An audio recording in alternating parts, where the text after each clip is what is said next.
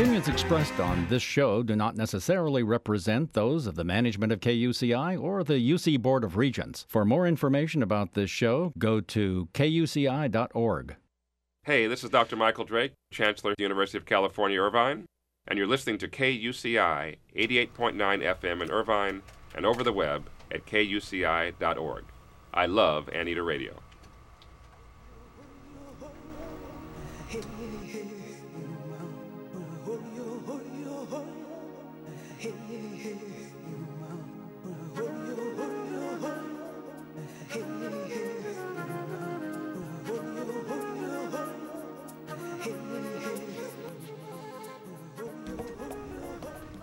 Good morning. Welcome back to Ask a Leader in this August 7th, 2012 edition. This morning, we are first going to do a tribute to writer, novelist, essayist, and more Gore Vidal, and I want to thank Heather very much for that seg, because she knows as well as I what an important influence he's been to critical thinking. So we're going to do a tribute after Heather gave hers. So we'll do that uh, with Professor Catherine Liu will lead us through a thoughtful analysis of the breadth and the meaning of his life and his work.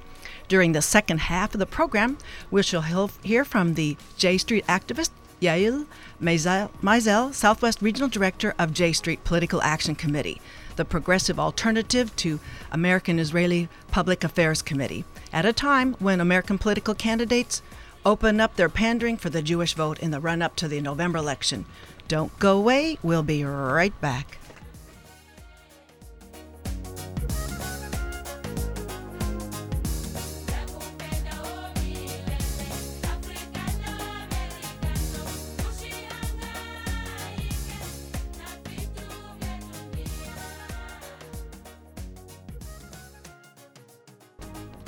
Thank you for staying with us.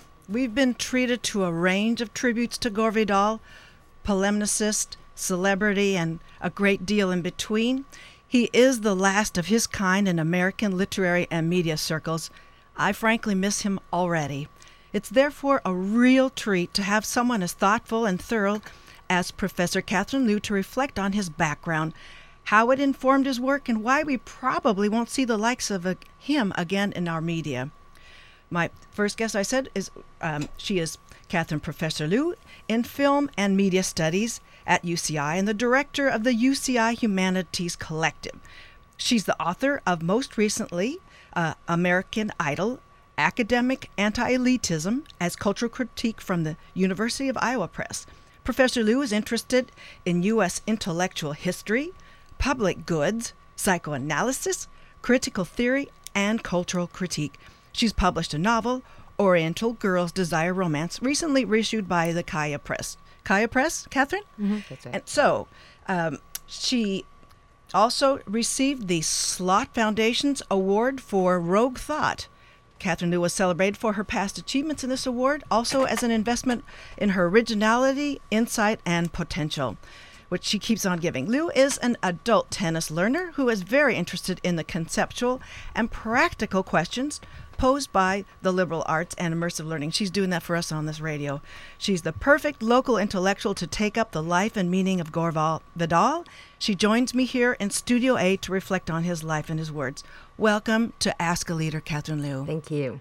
I'm glad you're here with us today. And Catherine, is there ever going to be a writer, another social critic like Gore Vidal? Talk to us about his privilege and his rare background that informed him of his social commentary.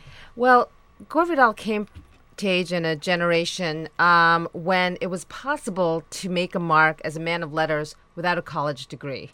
And we know that he went to prep school. He was born in the cadet hospital at West Point.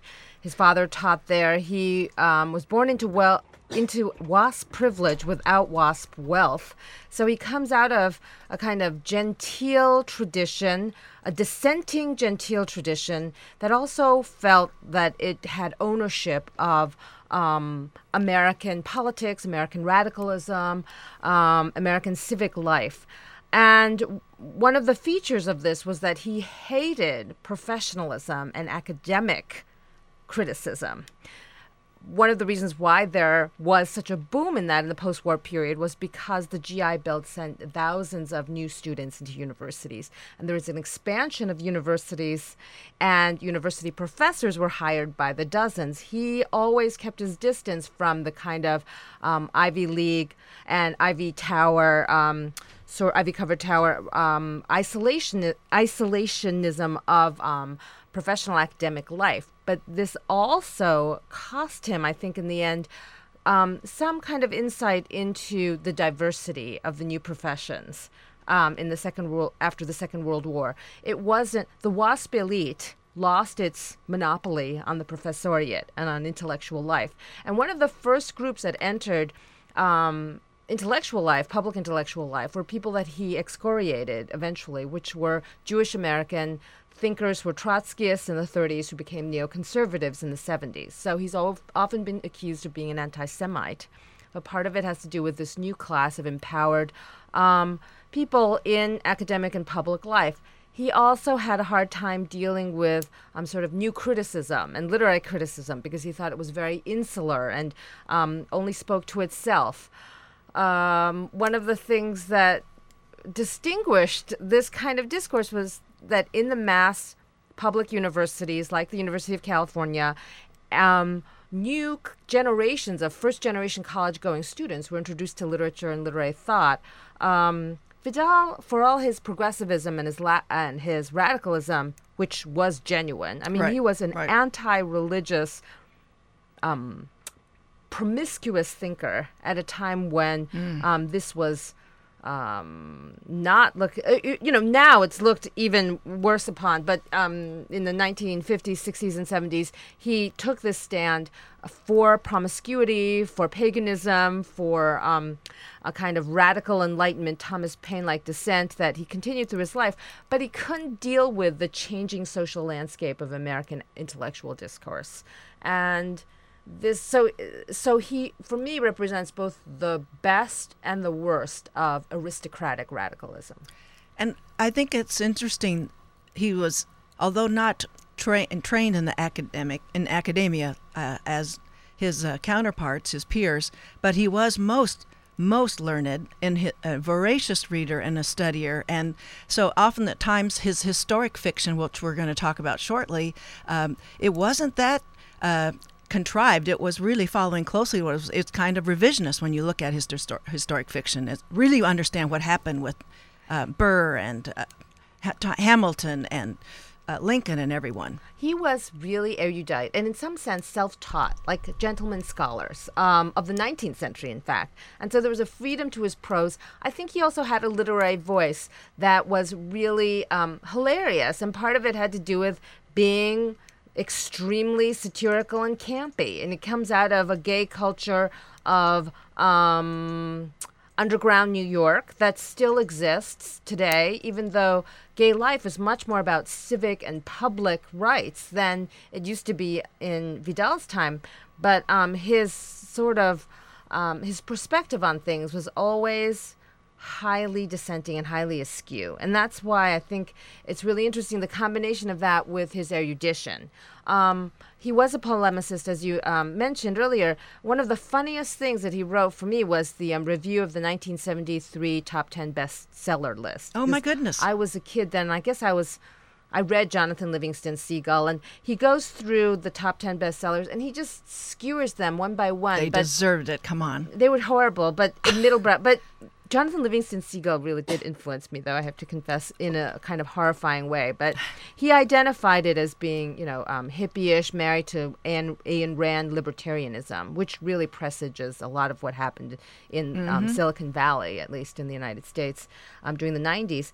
So back to that list. yeah, but back to the list. He um he skewers the, the mediocrity of American popular taste and, and one of the things he says is that all of these um, uh, novels are written um, with film in mind and with sort of cheesy middlebrow film in mind. He worked at MGM. He understood what the hack writer was, but he was very committed to sort of highbrow, middlebrow, lowbrow divisions. And those are things that have gotten very confusing Right, for right. American culture. I mean, some people would argue that um, the highest form of novelistic realism is now taking place in the HBO series Mad Men, in um, in um, David Simon's The Wire. So he accuses all of these um, sort of lowbrow, middlebrow uh, authors of pandering to popular taste, et cetera, et cetera.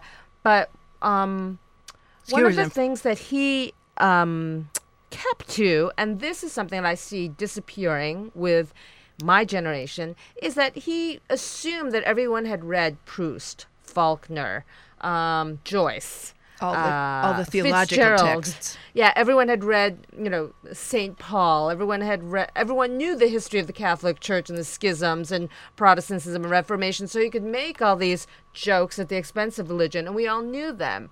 Nobody knows them anymore. Nobody knows those references. You can't assume that people have read Proust, Joyce, and Faulkner. There just simply isn't the kind of cultural fluency that he took right. for granted. Right. Um, but on the other hand, American post war higher, acad- higher education assumed that the great modernist writers would be taught as the bread and butter of a core liberal arts education. That is just no longer the case. We hasn't don't even been. read English majors don't even read that stuff. So that's why Vidal really is comes out of this period of I think optimism about high cultural achievement Mm-hmm. and civilization. He uses the word civilization versus barbarian all the time. It's highly problematic to do that.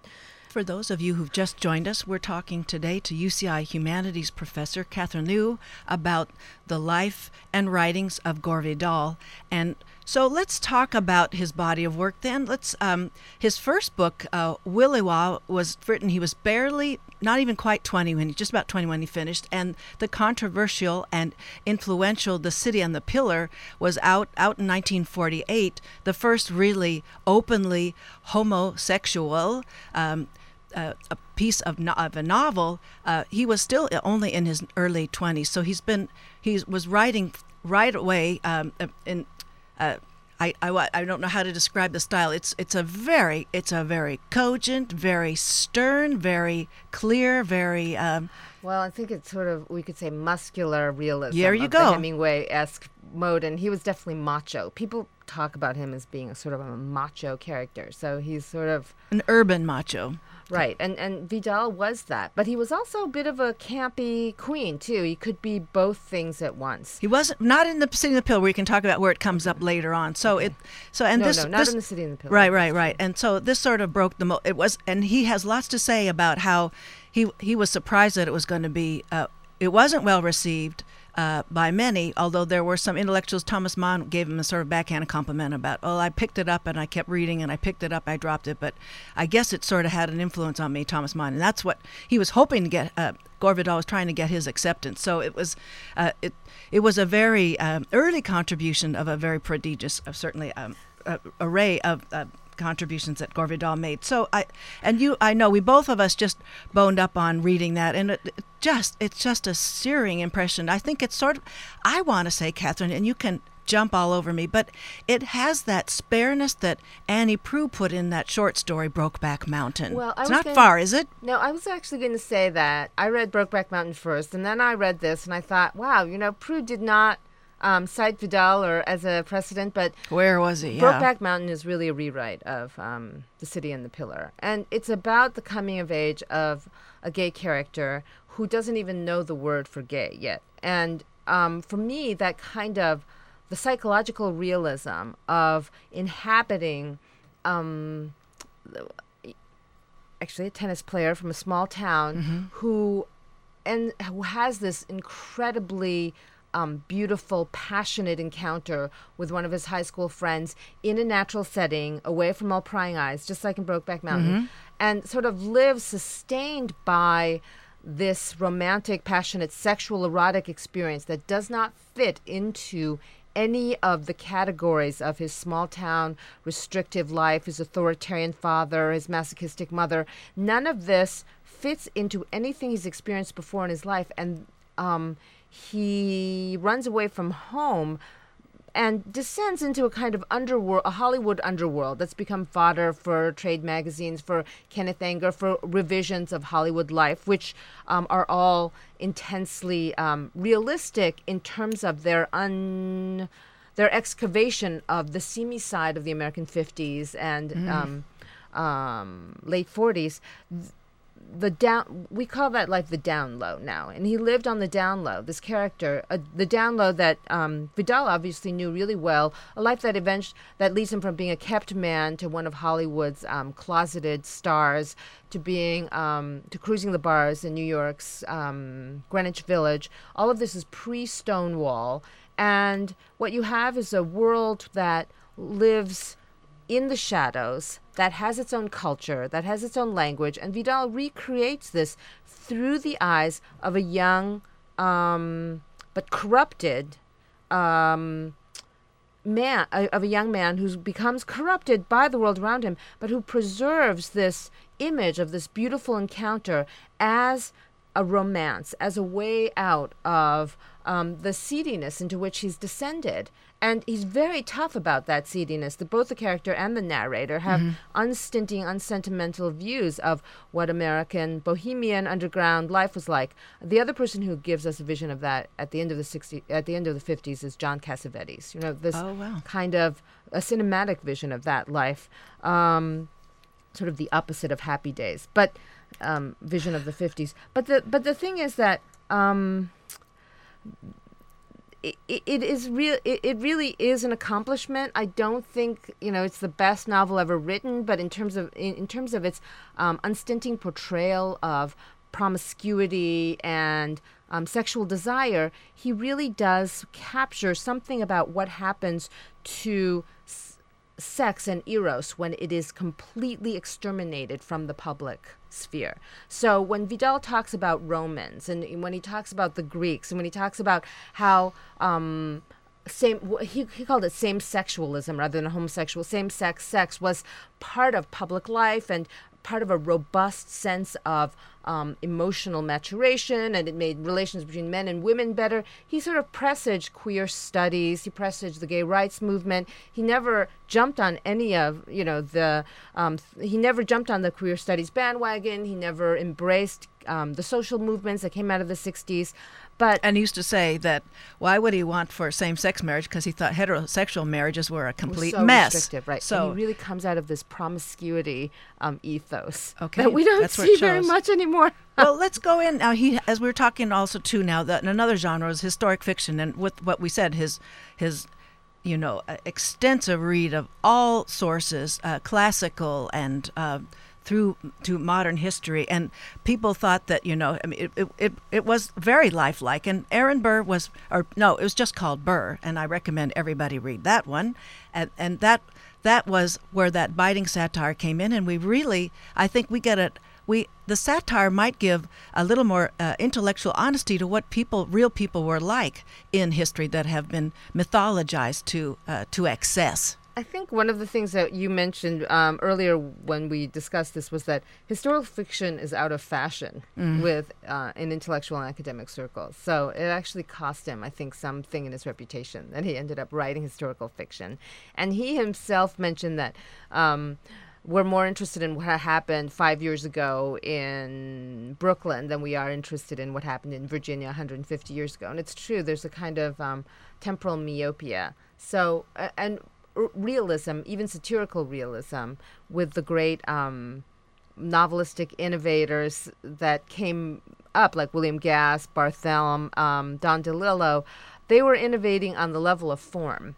And Vidal didn't have a kind of formal experimental um, um, agenda. So in the end, you know, his engagement with the novel was sort of conservative, even though he was writing this revisionist history, and I think it cost him something in his literary reputation. So he's known better as an essayist, better as someone who took a dissenting view with regard to the Iraq War and took a very strident one, and. Uh, um, his his attempt at writing a um, realistic fiction of the contemporary mode sort of ended in 1948. He got that out of his system and he started writing historical fiction, which is a fascinating move. I mean, sure, sort of shows his polymath ability. Exactly, exactly. He drew on all of that, and I think some people, when when he was uh, after having completed the the city and the pillar, uh, many thought he was a tennis player, and uh, all of these other references that he made, and he's it, it, it, was complete his own construction. It's not his own experience. So it's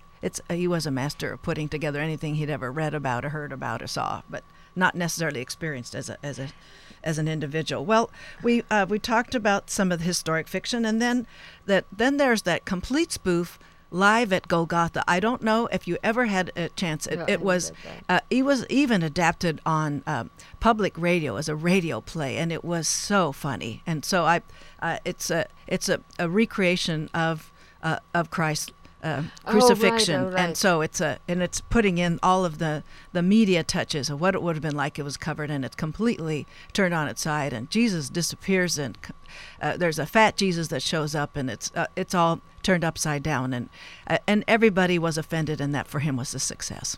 Um, I think that must have come out of the work that he did on Ben Hur.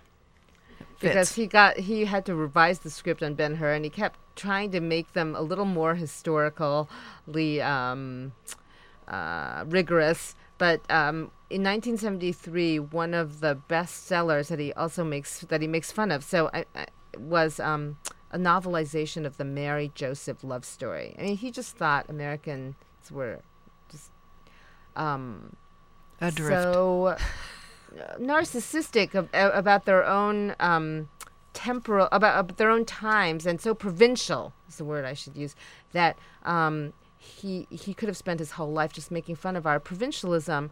The the problem is, and you know, much as I sympathize with his outrage and contempt, um, he failed to understand what was happening to the country um, economically and culturally, especially the Midwest. So he makes fun of evangelical Christianity in a way that few dare to, because everyone from 1990s on propitiated to um, the monotheisms, um, including the Clintons, including, um, you know, right now Obama. Nobody would dare criticize the church, and he did, but at the same time, um, he didn't have the sort of the the perspective that younger historians like Rick Perlstein or um, Thomas Frank or um, Michael Kazin did about what the kinds of um, evangelical revolt against public life, civic life, against Enlightenment values um, that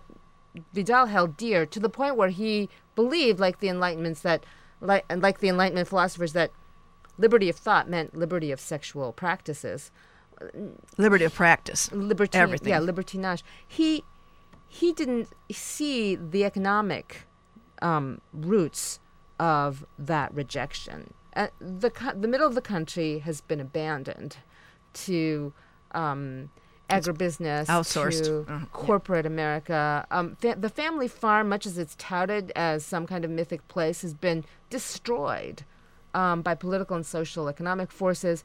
And so there was a rea- there's been a revision of um, ways of looking at evangelical Christianity that goes beyond um, Vidal's just utter contempt for it. And that to me is it's sad.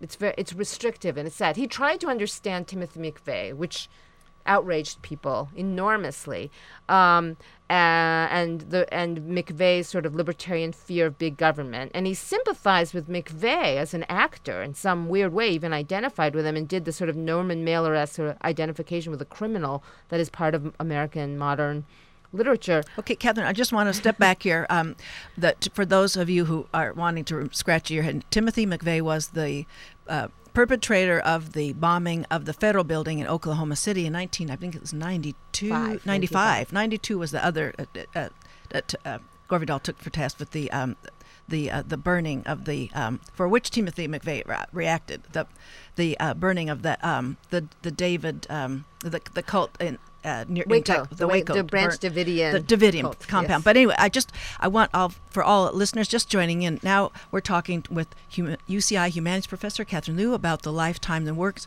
of Gore Vidal. We've uh, traced we're tracing his um, earliest work through his historic novels, and now we're talking about the essays that he's he penned in the last some 20 25 20 years of his life uh, with an increasing desperation because uh, he he yes he missed the the movement going on uh, disassembling the the heartland economy and the socio-economic fabric, but on his on his radar was an increasingly uh, uh, police state uh, developing in uh, the United States pre 9 11. But once 9 11, then he just to proclaim every single American airport as a police state That's by right. what we right. we surrender every everything so that we can all be uh, checked uh, without any probable cause. We're all checked for something, um, and it's. Ch- it's completely changed how we uh, turn over our many civil liberties and that with that desperation he he penned many books that including one we'll go back now to what you're saying Catherine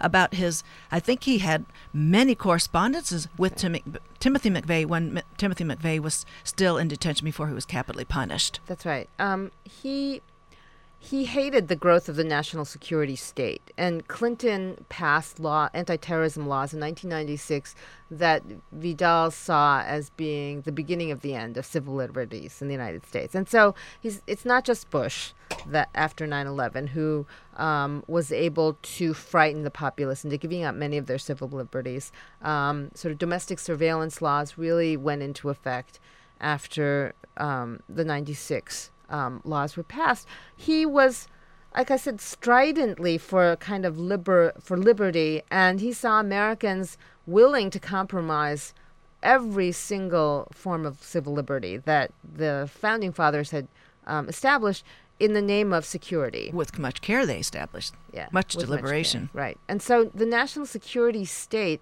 was a term that he used, I think, with great effectiveness during the past 20 years. Um, the other thing that I discovered was that in his early essays in the 90s, he started using terms like the 1% and the 99%. So Oh, oh, oh. there's um Oh. there's a debt that needs to be paid there, even though it's a very rough, you know, many like orthodox leftists would say that's not a completely accurate way of describing the class struggle, but he was very, very aware of um, the the, redistribution the massive growth of inequality. So when I say he his un- ideas of uh, his critique of evangelical Christianity were limited, and he ignored the economic problems, he didn't completely ignore them. He made them. Um, he made them a little bit simplified, and he didn't understand the geographic. well it's a new material problem. for the old guy to bone up on I know, Yeah. and and the other thing is that, as you said, he was very very concerned and increasingly desperate about um, um, the security state's uh, monopolization of powers, and that was that that became and American imperialism became his object and his target, and for all the things that he missed, he kept honing in on that and targeting the actions of um, the Bush government, especially after 9 11. He broke with Christopher Hitchens on his position on the Iraq War. Um, the other thing that um, he missed, I think, was the way in which he, focused on the oil. But what we know now is that the Iraq War actually profited Blackwater, KPMG. It, it th- the wars that the we've been Carlton prosecuting, group everybody yeah, have been. Um, profiting shell companies like this. And they've started in Kosovo, actually, with the private contracting of food and building of barracks and the NATO initiative in Europe. He condemned as well. He condemned it, but the, there was another layer to it, which was an economic layer. An incredible transfer of wealth was happening at that time, all the name of this specious idea of small government. The government got smaller, but private contractors got bigger. fatter. Yes. And so there he was uh, publishing essay after essay. He was having difficulty finding publishers, but eventually, I think the Nation magazine was like the the finally the go-to place, and he would uh, return that uh, loyalty, that debt with um, his appearing. I, I remember him at the LA Times Book Festival. He'd roll his wheelchair with his entourage to the Nation uh, booth there at the fair, and uh, he made himself accessible as he could, a man with, with such infirmities at the, the last right. many years. So And I and I think that you also talked about, um, and for a lot of people, I think, um, who didn't read him so much, they remembered him from his television debates with William Buckley. Oh, and yes, we did talk about that. They were, they were, they covered a lot of range, a, a knowledge base, a satire flair, and um, and his just his connection with the the ruling elite. He had it in spades. And he was trying to square off with Buckley. Who had it more? They, I, I just, I'm sort of incredulous to this day how those two intellectuals or two thinkers could spar oh, after Bobby Kennedy's funeral and talk about which one of them knew Bobby best. It was better. So on television, it was amazing at length. at length. Mm. So uh, there won't be anyone like him, and I, I really thank you. We don't have any more time left. I want to thank you for um, bringing the, uh, this perspective. It's more than I could have asked, and I know the listeners are eating out of your palm today, Catherine. So, at, at the risk of being obsequious so publicly, I just want to tell you what a treat it is to have you, uh, and we're, we're hoping to have you back, Catherine, uh, with some of the upcoming events going on at, At the, the- Humanities um, Institute and uh, other. Um, let's see, it's also the uh, the Humanities Collective, that Right, which you're right. a director. So uh, we'll look forward to that. And so thanks for get, treating us to this special seminar on that the one late great Gore Vidal who died last Tuesday, as Heather said in her show uh, in Los Angeles last week. Thanks so much, and I want to thank Ralph for making sure I got the message. Catherine takes care. Thanks a lot. Stay tuned. We'll be right back with my next guest from J Street, um, Yael Maizel. Thanks for joining us.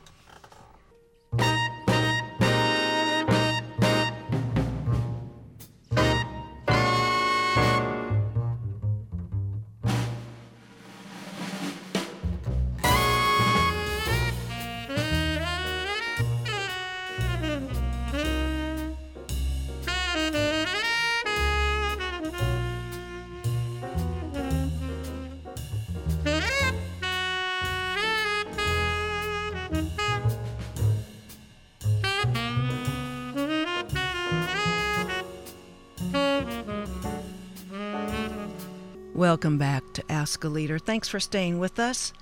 My next guest on Ask a Leader is Yael Maizel, who is going to take up with us the um, the progressive voice of American Jewry that with, with whom she's affiliated. That is the J Street Political Action Committee, established in 2008. J Street is a nonprofit liberal advocacy group based in the United States whose stated aim is to promote American leadership and to end Arab Israeli and Israeli uh, Palestinian conflicts peacefully and diplomatically.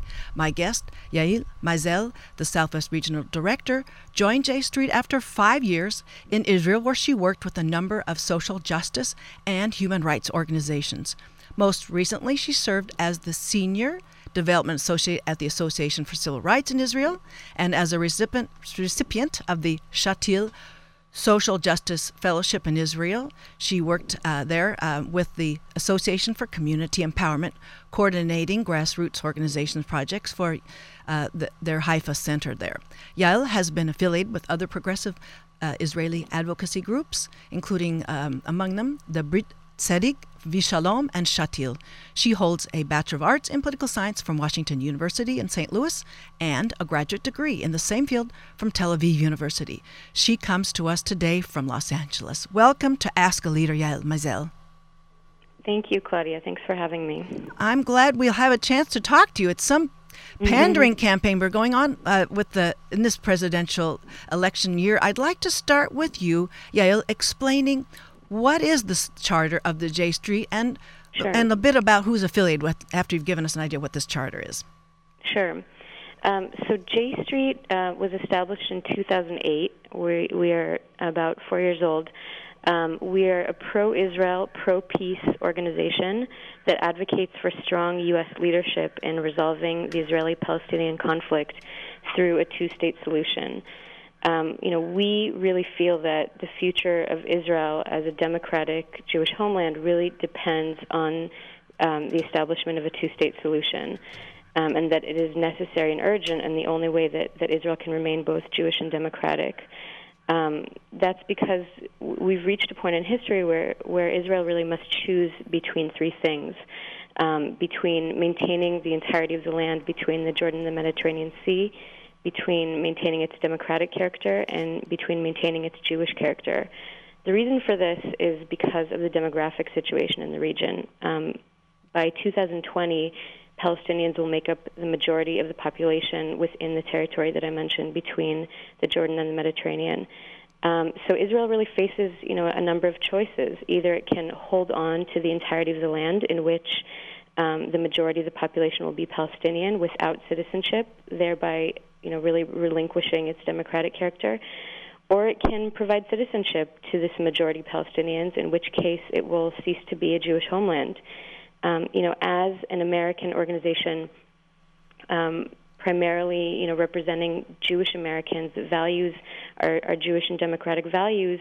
We believe that the only way, you know, for Israel to to maintain a Jewish homeland and a democracy is therefore through a two-state solution. Um, and, and through the self-determination of, of both peoples. So this is really, you know, a pragmatic um, approach to, to the situation, and we, you know, and we believe that um, given the stalling of, of negotiations uh, throughout the past decades, it's really important that the United States take a strong leadership role in making this happen. Um, the other piece of our mission is, is really to open up the conversation on Israel in the United States. For a long time, you know, the conversation on Israel um, in our communities, in our politics, and the media has really been dominated by, you know, voices on the extreme uh, sides of the political spectrum. And this has created a really polarized debate in, in which you were either you know completely with Israel or completely against it, and any um, any type of criticisms of, of the policies of the Israeli government was really seen as you know as anti-Israel. Um, and anti-Semitic. And, and the bigger, uh, even a, a more serious charge, right? Yeah, um, and, and so you know there, there was sort of a monopoly over what it meant to be pro-Israel in this country. Um, and uh, so J Street is really, you know, challenging this dynamic and, and trying to open up the conversation and provide political space for our leadership to, you know, to take bold action on this issue. Um, and and again, to change sort of the way this issue is discussed, so that it's so that it's discussed with a nuanced and open um, and and broad dialogue on the issue, and um, and so that people who you know, who are pro-Israel and pro-peace feel that they have a voice within this conversation in their communities, you know, in, in the media and in among our elected officials. Um, so that's sort of a bit about our mission and goals. I just want to mention kind of the way J Street um, works to accomplish these goals. Well, before we go into um, that, before you yeah. go into that, I just want to acknowledge, though, it's really uphill for J Street to uh, to to counterbalance that monopoly. We know that um, Sheldon Adelson, the casino magnate, has um, he had vowed to put in at least hundred million dollars to keep Newt Gingrich in. Newt Gingrich withdrew, and so the the heft of the twenty six point five billionaire uh, uh, treasury, uh, the, the the heft of his political contributions, it could go back up to about 100 million when by the time we roll around November, uh, toward the um, the uh, political action committees to support all, not just the presidential candidate, but congressional uh, candidates too, who are in lockstep about Israel, right or wrong, their support, their 100% support. So J Street has a lot cut out for it to try to contribute a progressive voice in the, the the real din of sound that all of that media attention underwritten by the Sheldon Adelsons out there creating. Yeah, I mean, I mean, you know, this election is is sort of bringing this is- issue into the forefront of of um, you know our political discourse, um, and and you're right, we're seeing an unprecedented tens of millions of dollars being sent being spent this election cycle to you know skew the the narrative and to push out falsehoods and myths and smears when it comes to the Israeli-Palestinian conflict. Um, we're also seeing, you know, attempts by candidates to turn this into a wedge issue and use Israel as a political football um, by staking out hawkish positions in attempt to, to win Jewish vote. Um, the, the, truth is, though, that when you look at the polling, mm. the vast majority of Jews don't actually vote on the Israel issue. Right. You know, polling has consistently shown that only between seven to nine percent of American Jews actually vote on Israel as the first or second priority. You know, Jews are voting like other Americans based on the economy, on jobs, on health care, and they traditionally vote dem- Democratic. Um, the other important thing to remember, and, and the truth is that, that if they were voting on Israel, they would be voting for candidates who support a two state solution. You know, our polling, again, has consistently shown that a vast majority of American Jews, 79%, support a two state solution, and that um, a vast majority of Jews, 83%, support strong U.S. involvement in making this happen. Um, you know, a, a two-state solution has had long-standing broad and bipartisan support in the U.S. Um, our last three administrations, both Democratic and Republican, have pressed for a peace agreement grounded in a two-state solution. So what we're arguing is that you know these politicians who are seeking to use Israel as a wedge issue and to stake out claims further and further to the right are actually breaking with this long-standing bipartisan consensus. Um, and that they're actually completely out of step with what the vast majority of American Jews believe it means to be pro-Israel. Um, so, so that's you know, part of our work within the context of this election is to really, you know, change the conversation and to um, to to redefine what it means to be pro-Israel, so that it's actually in line with with the views of of uh, the of majority the of mainstream American Jews. Th- that what it actually means is to support a two-state solution. Well, I just want to remind the listeners who've just joined us, you're listening to Ask a Leader, 88.9 FM in Irvine, streaming to you live on the web at kuci.org. My guest in this half is Yael Maizel, who is the regional director, uh, the, the uh, Southwest Regional Director for J Street Political Action Committee. And Yael, you were talking about then the work that you are doing uh, throughout um, this uh, election season to uh, Mm-hmm. to improve uh, everyone's literacy. They they think they support two state uh, solutions, but maybe a part of your role is just to uh, remind people what it means and package that for them. So tell us what some of the work that you are doing uh, in this season right now. Sure. Well, I- I just want to take a minute to Yes. sort of talk broadly about about um, you know how we do advocate for a two-state Yes. solution, and then and then I'll go into the election. Um, you know what you know is J Street is actually made up of several different arms. Um, you know we have the J Street PAC, the Political Action Committee, which endorses candidates and provides uh, funding to um, uh, to candidates running for U.S. Congress based on their support for um, a two-state solution. Um, you know, we are the largest pro-Israel, pro uh, pro-peace PAC um, in the country. I actually uh, do not work for for J Street PAC. I work for the 501c3, the nonprofit arm, which is a nonpartisan um, advocacy and education arm of J Street. Um, so, so what what we do is uh, we work through grassroots advocacy um, and, and local communities to Right. really build support for J Street on the ground um, in local communities, and I'll talk a little bit more about that in a minute. We also have our J Street U um, organization, which is our college arm that works to organize. You, not um, youth, but you, like university. Yeah, U Uh-huh. as in university. Right. J Street U. Um, that works with uh, students across uh, college campuses um, in the United States, and and this is actually an area where you know we've seen a lot of traction and a lot of growth in the last four years. You know, we we work with or, over 40 campuses across the U.S. because on campuses, especially, this issue is so polarized and so you know We know that so here, yeah. toxic. Yes, it's Yeah. it's major here. It's a, it's a proxy Yeah. war going on. Yeah, and a lot of you know a lot of young American Jews were finding that they didn't have a place, you know, on college campuses where, on the one hand, you have you know these very left-wing um, student organizations that are calling Israel racist and you know an apartheid state, and on the other hand, um, you know these these more conservative organizations that are saying that you can't speak out against um, any of the Israeli government's policies. Um, so we've really grown a lot um, on campuses. We, I mean, we've grown a lot in general. In in just four years, we have over 180,000 supporters. We have over 700 rabbis on our rabbinic on our rabbinic cabinet, and we work with more than 40 local communities through through our grassroots field program.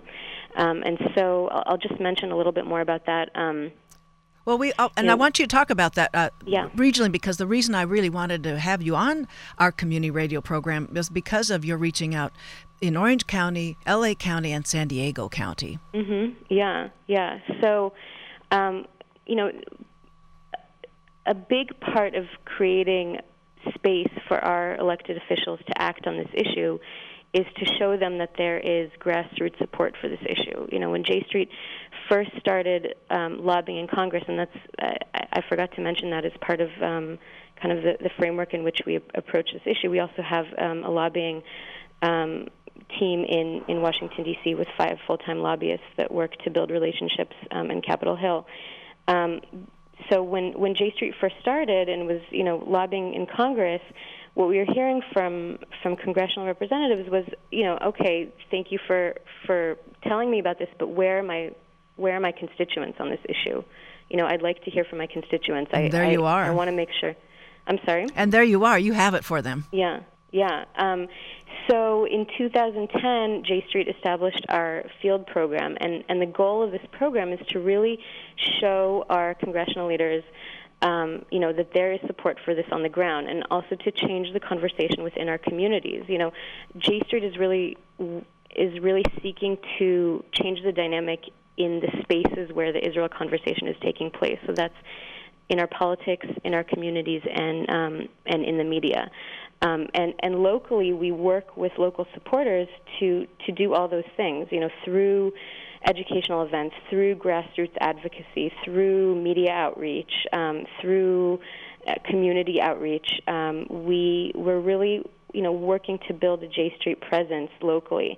And Southern California has it, it's been a very exciting time. We're really growing here. Um, we just launched J Street in San Diego a couple weeks ago with a great event um, in which um, Representative Davis, Susan Davis spoke. Mm-hmm. Um, J Street LA, we also have um, some great events coming up this fall.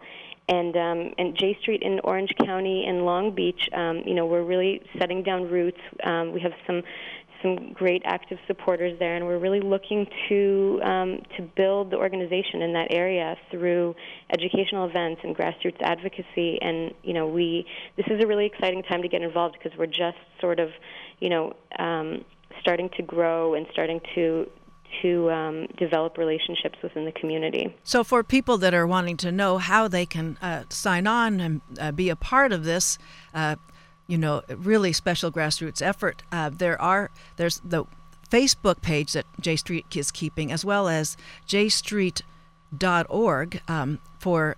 Uh, once one uh, subscribes, you can find out about what events are going on. You just give your zip code, and there, boom, you find out Mm-hmm. what's going on in your area, or you can find out nationally, like the what was going on last month about the the one caucus um, uh, effort One state here. caucus one state, campaign. one, yes, Yeah. to uh, uh, apprise congressional members uh, that are caucusing only over the one state issue solution um, that uh, the constituents can uh, disabuse them that that.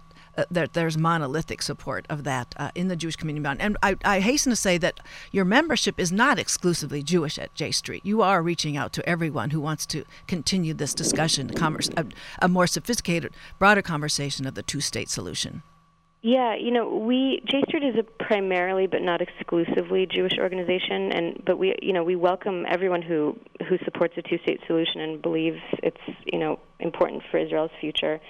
Um, we, you know, as I mentioned, our our work is primarily within the Jewish community, but we certainly welcome, you know, all supporters and work. Um, you know, we work with with non-Jews, and and obviously believe that you know if the conversation in the United States is to change, then we do need a broad support for this issue um, across communities in the U.S. So anyone locally who's trying to find out what you're doing, there's there are films being presented. That there's going to be some debate watching parties going on. You'll po- probably post that in your local. Yeah, uh, we we are just now in the process of planning some of our fall events. So um, so if, if people are interested, I really encourage them to sign up for um, J Street emails or look on our Facebook page um, or get in touch with me. My my contact information is on the website, um, and I'd be happy to plug them into what's happening. Um, you know, we're really.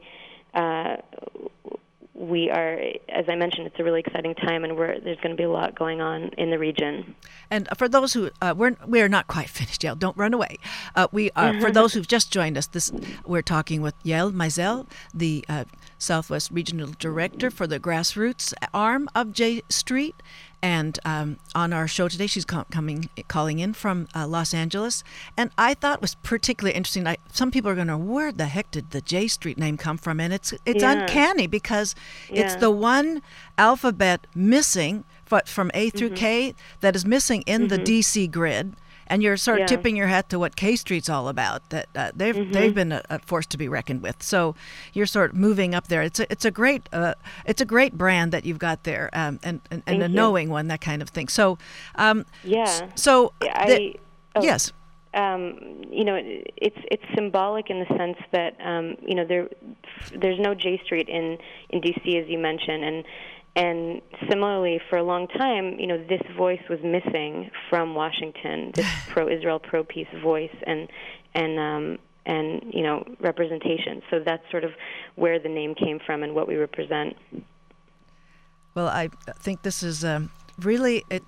It. I'm all about intellectual honesty, and J Street brings into this uh, cognitive dissonance in America things pro-Israeli, uh, the continuum pro-Israeli and anti-Semitic, and you're you're giving so much room for the discourse to open up that intellectual honesty about what's going on. You you've made uh, you have positions on the settlements that, that, that are very clear, uh, settlements in the left bank the West Bank, excuse me, and uh, how they're draining the Israeli economy, the military and the d- democracy eroding, and the, uh, the country's ability to, uh, to uphold that law. And as you were saying, Yael, that it's uh, a matter of demographic reality that the two-state solution uh, be supported and be developed while it can be, be for the, the utter sustainability of of, of Israel's statehood at all. hmm Exactly. Well, I I know you've got events coming up. Some of them haven't been quite uh, uh, fleshed out totally, but I hope that people will be able to follow them on the jstreet.org website or the web uh, the uh, the Facebook. And I wish you all the success in your grassroots activism. You're a model to all of us. You're a well-spoken uh, representative of J Street. Yell. I thank you very much for being on Ask a Leader today.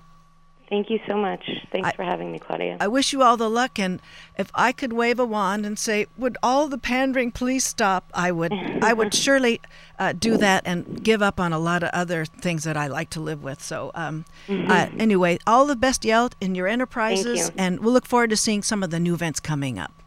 Thank you so much. Okay. Well, what we're going to do is um, close the show because we've got Senor George Rosales coming up next. And uh, I've got more important programming for you in the summer weeks to come. Thanks for joining us today on Ask a Leader. All the best.